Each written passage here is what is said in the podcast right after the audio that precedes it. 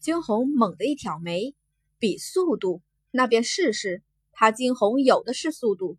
前世的时候，他所经受的训练全是为了提升灵敏度，更别说今世所经历过的那些了。于是，在那白色的光芒来临之际，白色的身影跃起，避开了攻击，再一次被惊鸿逃脱而去。罗云裳怒了，他双足微分，双脚一蹬地，下一刻，整个身子直直地朝向惊鸿扑去。这一刻，他偏不信惊鸿还能逃脱他。却是此时，一阵轻笑声响起：“罗姑娘，你想要尝尝我的打狗棒的滋味吗？”清脆的笑声让罗云赏止不住心一惊。就在此刻，罗云裳只觉得周边的空气瞬时间凝滞了起来。一种很难体验到的压迫感随之而来，怎么回事？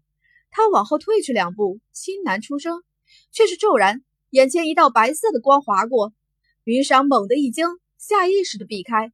然而，避开了白光没错，却是从另外一个方向，银色的诸神杖劈向了他。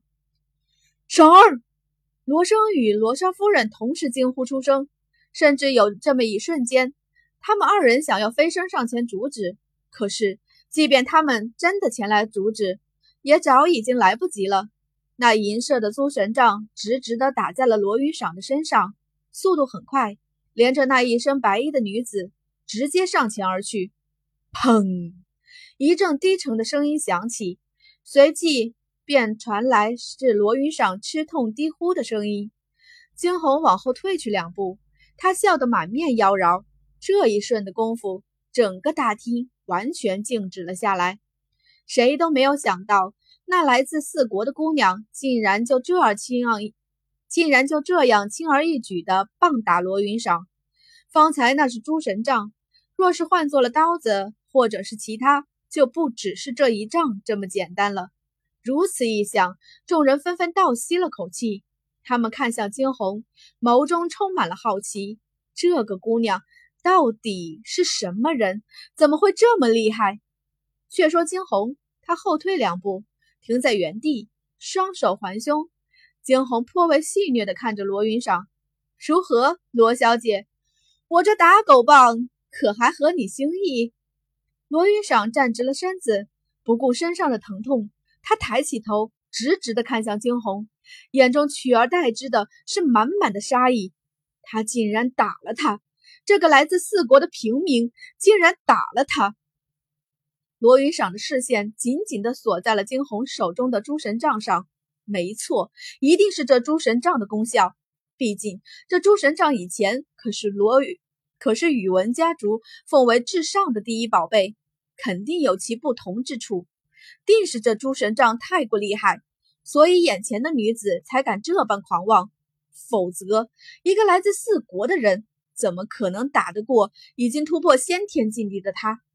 罗云赏抬起头去，再是不顾自己的所有狼狈，他大声的开口：“有本事你丢了这武器，我们打。既然要比试，自然比的是真正的实力，靠着武器算什么？”惊鸿又怎不又怎会不知罗云赏在想些什么？他微微眯起眼来，随即勾唇。几乎不曾有半分的犹豫。好，说吧。他将诸神杖直接收回了空间。既然罗云赏想继续打下去，他又怎会不奉陪？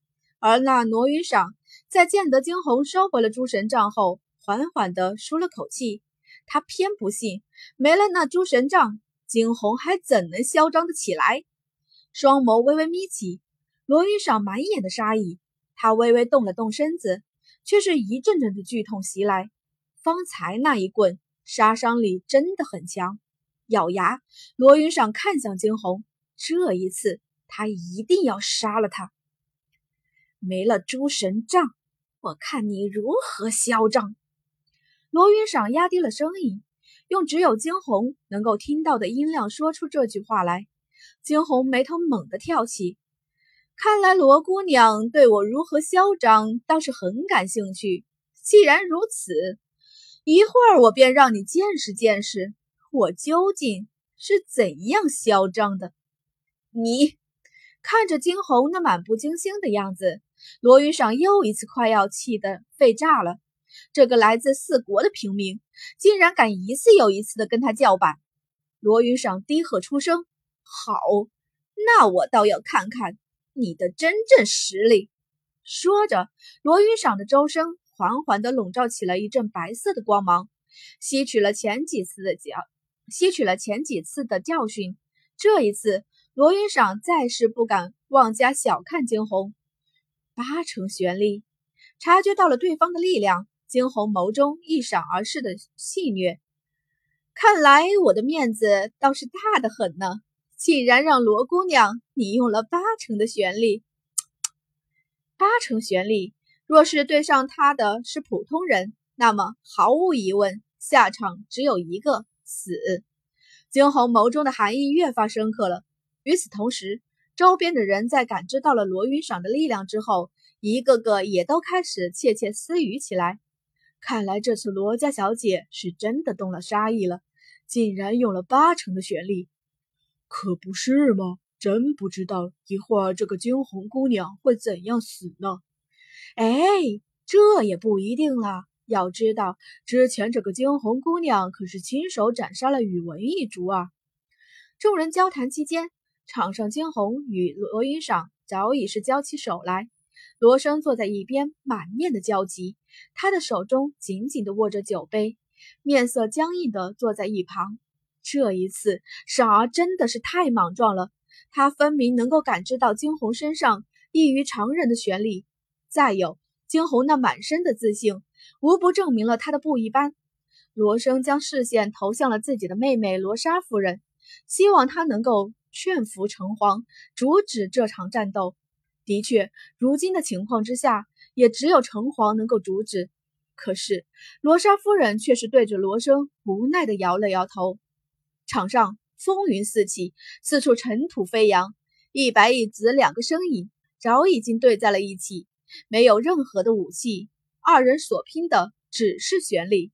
原先对自己的玄力很有信心的罗云赏，这一刻却是惊讶的发现，眼前之人的实力竟然全完，竟然完全不输于他。他吃惊的瞪大了双眸，不敢置信的看着眼前的惊鸿。怎么可能呢？他罗云赏已经达到了先天境地。先天境地虽然算不上最顶尖，但也是高手之一。以往。所有来自凤凰城之外的人，没有一个能够突破先天的。眼前这个年纪轻轻的惊鸿，怎么可能处于先天境地？